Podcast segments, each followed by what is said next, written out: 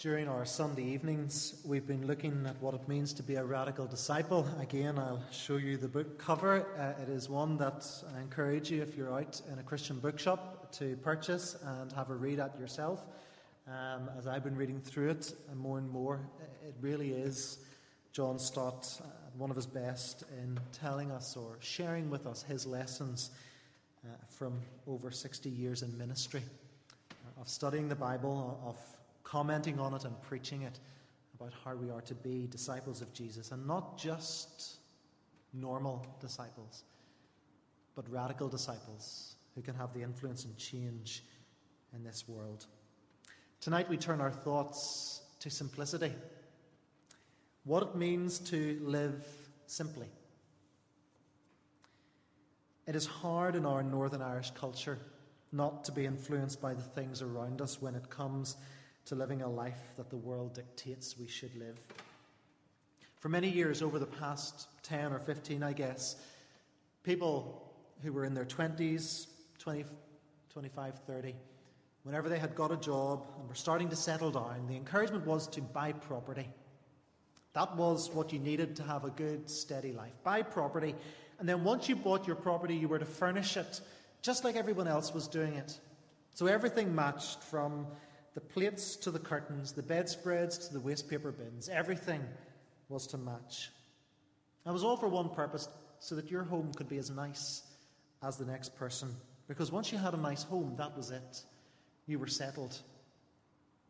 And it seemed that it was the possessions that caused us contentment and settlement. Or we're influenced as we go with our shopping trolleys or baskets around our supermarkets. Buy one, get one free.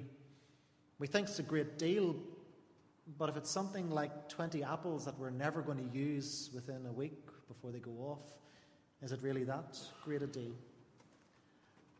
I really think the supermarkets see me coming because I'm like a magpie. I'm attracted by the silver and the gold, the things, the possessions. If it's a good deal, why not go for it? When the truth is, I really don't need it at all. I think one of the, the biggest items, speaking to friends who have been married in the past 10 years, one thing that they've regretted putting on their wedding list was a bread maker. It was a great idea at the time, making fresh bread, but when the reality of married life kicked in, it was discovered the bread maker just couldn't be used as often as it was liked, and so it was resigned to the back of the cupboard. A nice idea, a nice object and possession to have. But yet, the convenience of buying our bread at 72p was better than the hour it took to make our own bread. We like the idea of what we can have, that we justify by making by thinking it'll make our lives simpler and easier when in fact it just adds to hassle. So we think tonight about living simply. And Stott dedicates a chapter in his book to this, one of his longer chapters. And in that chapter, he brings out 10 different points that were brought up uh, at a conference that came out of the 1972 Lausanne meeting. And they challenged this little working group to come together with a paper about what it meant to reject the things that the world was influencing us on our purchases, how we lived and in what way we lived, and instead looking simply at what it meant to live the way Christ lived. And so he dedicates his chapter to this, and I want to draw out of that chapter just one thing tonight. And it's the example that we read in Acts chapter 4 of how the early church lived their mindset and their mentality. They were a community, they were people who had one thing in common, and that was Jesus Christ. They were a people who were a minority, who were being hunted down by the authorities. And they came together. And the first thing that we read about the, these believers were that they were one in heart. Verse 32 of chapter 4 says, All the believers were one in heart and mind. These people had just been through possibly one of the greatest experiences of their lives. And it wasn't just one of these human experiences that is here for a moment and is gone the next, that we get caught up in. This was a life changing moment, and it was earlier on in Acts, and it was Pentecost. It wasn't that long ago, and as we read through chapter 4, we discover that the Spirit comes afresh again. In verse 31, after they prayed, the place where they were meeting was shaken, and they were all filled with the Holy Spirit and spoke the word of God boldly. They came in celebration and in prayer for what had happened with the apostles. And with that grew their fellowship and their understanding and knowledge of God, so much so that the expression was that they spoke the word of God boldly. What a great moment to be caught up in the Spirit. Not a spiritual high that was for one moment only, but something that they would change their lives, draw them closer together as a people, and draw them closer to God. And that moment would hold with them as they faced the darker days of persecution. And Luke takes us from this point at the end of verse 31, and he takes us to a very practical consideration. As we've said, they were all uh, one heart and one heart and mind. And he continues to tell us that no one claimed that any of his possession was his own, but they shared everything that they had at the end of verse 32. In moving from the spiritual moment, Luke very quickly goes to what was practical. And he is concerned to show that the fullness of the Spirit is manifest in deed as well as word, service as well as witness, love for the family as well as testimony to the world. Being in fellowship like this was the fundamental solidarity of love which the believers enjoyed. And their economic sharing was but one expression of the union of their hearts and minds, so writes John Stott. And from this shared commitment to each other, we can see three consequences of it. Firstly, they had a radical attitude to their possessions. For this group of people in the early church, they held everything in common. There was no such thing as this item belongs to. Everything that they had, whether it be great possessions or not that many at all, they held in common. They shared. They were willing to let it go out and be used. My next door neighbour had a sign, and I'm sure still has a sign in his workshop that says, Never a borrower or a lender be. A great principle because the things that we buy, we like to take care of them, and there's that risk whenever we let them out that they're going to get broken, they're going to be damaged, and our items are going to come back as second rate. But the Bible says, the apostles teach and they lived that the reality is our possessions are held in common. They had cultivated an attitude so radical that they thought their possessions as being available to help their needy sisters and brothers in every way possible. So, the first consequence is that they had a radical attitude to their possessions. Secondly, this group of people dealt in sacrificial actions. Verse 34 and 35 tells us From time to time, those who owned lands or houses sold them, brought the money from the sales, and put it at the apostles' feet, and it was distributed to anyone as he had need. This selling of land, can you imagine it? Let's say you own a field in the middle of the Ards Peninsula what I'm told is prime land, and you sold it all for, I don't know, would I be guessing at a hundred, a couple of hundred thousand? Maybe that's a bit generous. And you brought it up and you laid it down at the feet of whatever our modern day apostles are. We give it to the church. Would we think of that? Well, this is what these people did. It was voluntary and it was sporadic. But it was all done as the need for ready cash arose. It wasn't mandated that you must do this. If you have land, go and sell it. But as the Cases rose where money was needed to help those who had need of it, so it would be done. Land would be sold, premises passed on, and money received. And it was always, always for the purpose of being distributed to those in need. So, secondly, these people dealt in sacrificial actions. Thirdly, they ensured that the distribution of their money and goods was proportionate to genuine need. Listen to this comment on this passage. We must have hearts that are harder than iron if we are not moved by the reading of this narrative.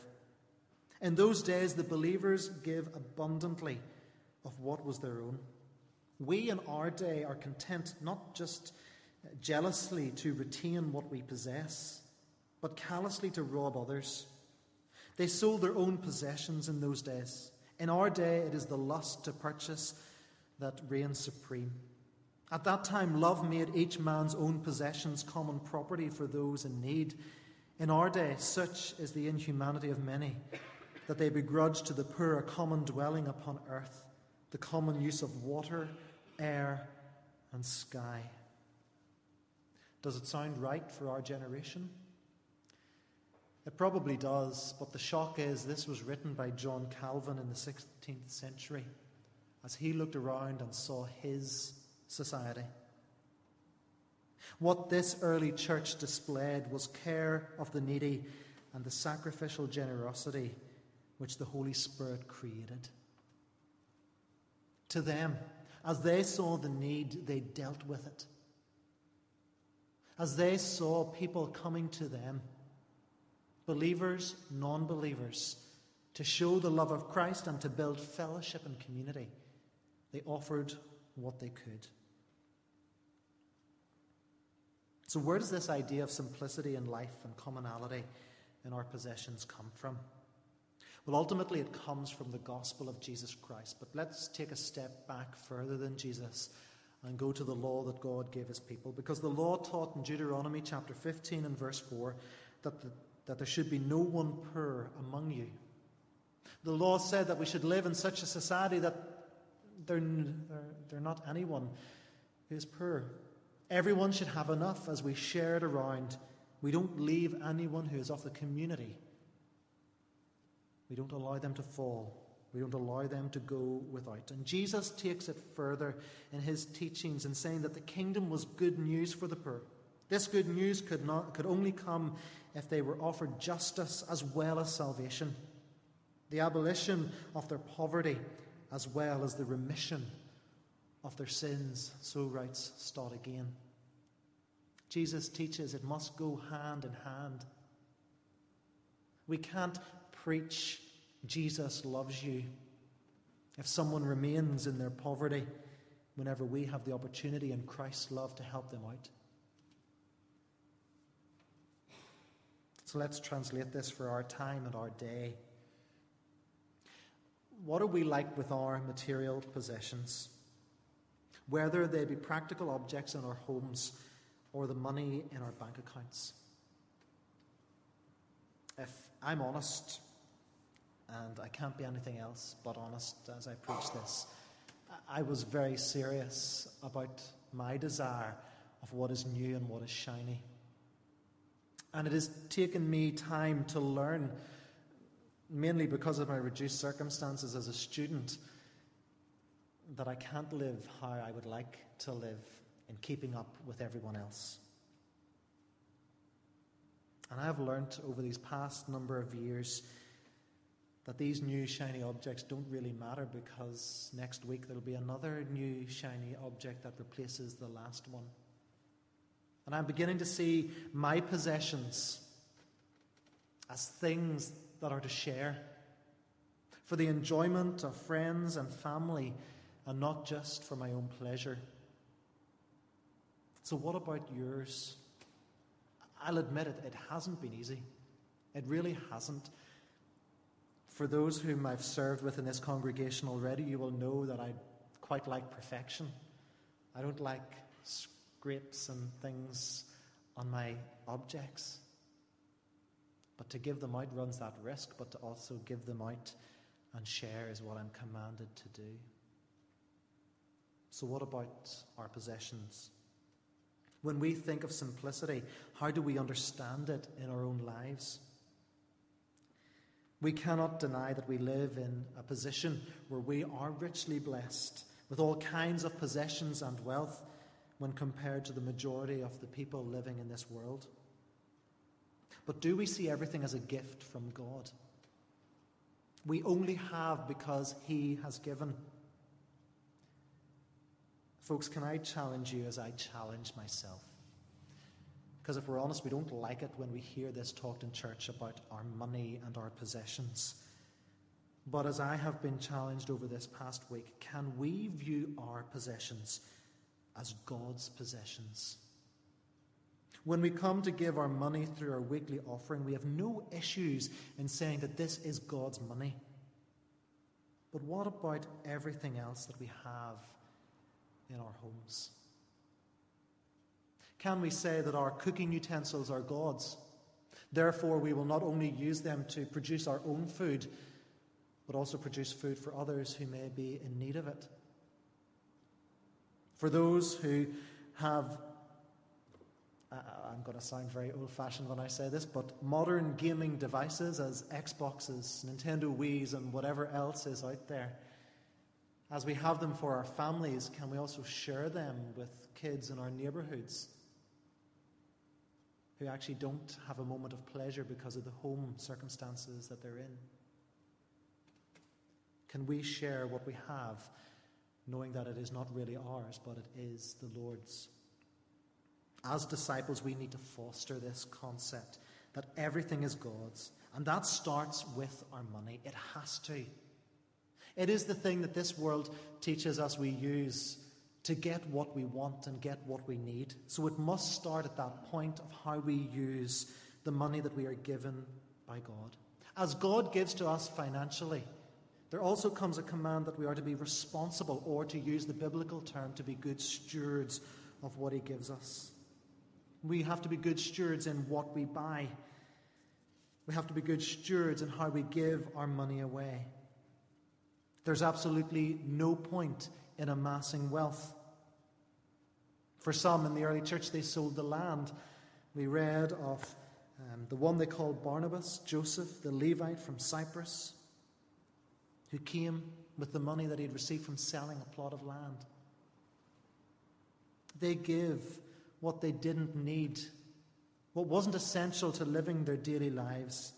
They didn't hoard or stock up, they gave what was not essential.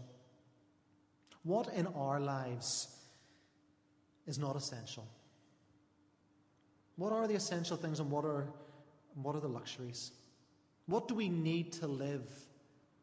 And what can we sacrifice and give up so that we have more to give to God? And to entrust to others to use in His way. To be a radical disciple, we need to start thinking simply in terms of our possessions and our money. And when the world sees how we treat each other and how we treat our possessions, they will mark us as different. And what a testimony that is.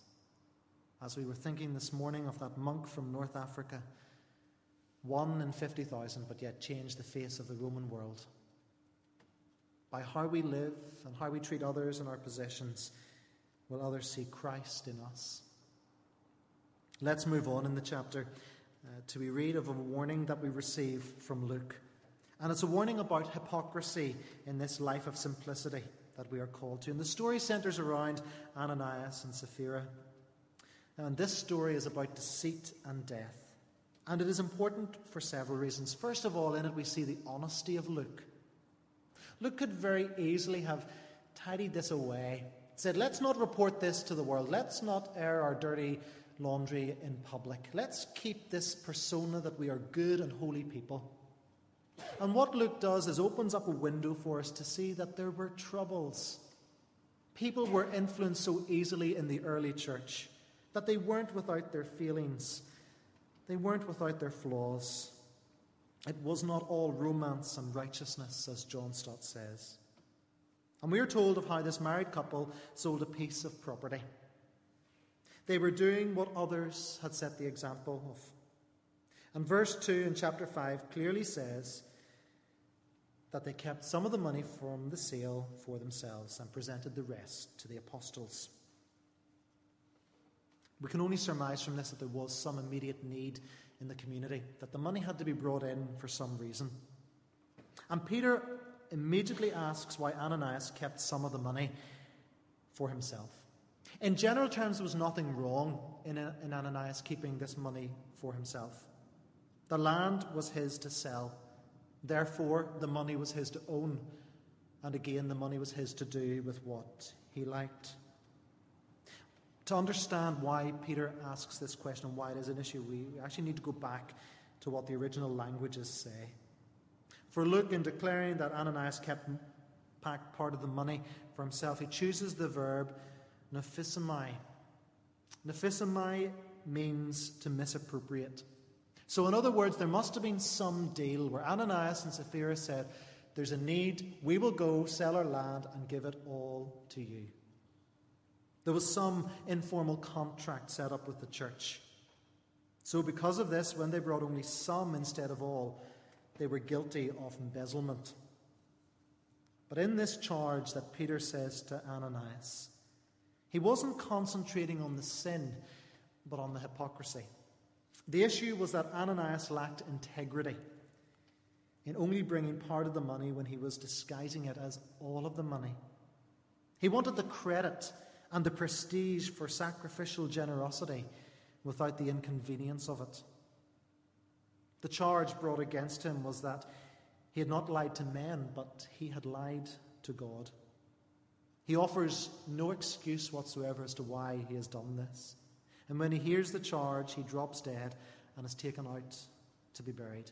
And what is interesting in this passage, it tells us that the whole people gathered together were seized with fear in this action, they see a lesson for themselves in what they offer to God about being sincere and being people of integrity in their sacrificial giving.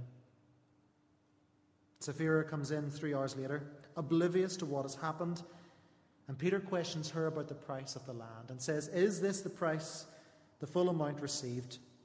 And she says that it was. So she too lies and is as guilty as her husband. And she has the same fate as Ananias. And the men who have just buried her husband were going to bury her next. And once again, this great fear seized the church. They knew now not to test the Spirit of God. To them, this life of sacrificial giving and simplicity was a serious one. And the question comes how serious do we take the call to simplicity? A life that only purchases and uses what is essential and sees every possession and every penny as the Lord's. What does a life of simplicity look like for us? And let's be honest, this is a great challenge. As we think of what we own and what we have, it is a challenge to us. And it would be so easy for me to rhyme off a list of things that I think people should be sacrificing. But at the end of the day, it is about the decisions that we all make individually. I raise a few just to get you thinking. Are we purchasers of newspapers and magazines? Perhaps it's something that we have to have. And if we are, and we can't do without them, well, can we share them around? If we are gardeners, can we share our equipment to fellow gardeners? If we are baking and cooking and overproduce what we make, can we share the labours of our hands with others? If we are knowing blessing through a comfortable income, can we share it with those whose income is stretched? A life of simplicity calls us to first of all think about what we have. And then it calls us to think about how we treat what we have. This warning is that God takes our offering to Him and His people seriously.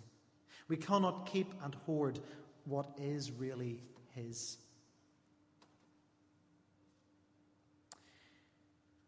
We may not like the idea of simple living or a simple life, a life that makes us different from everyone else around us.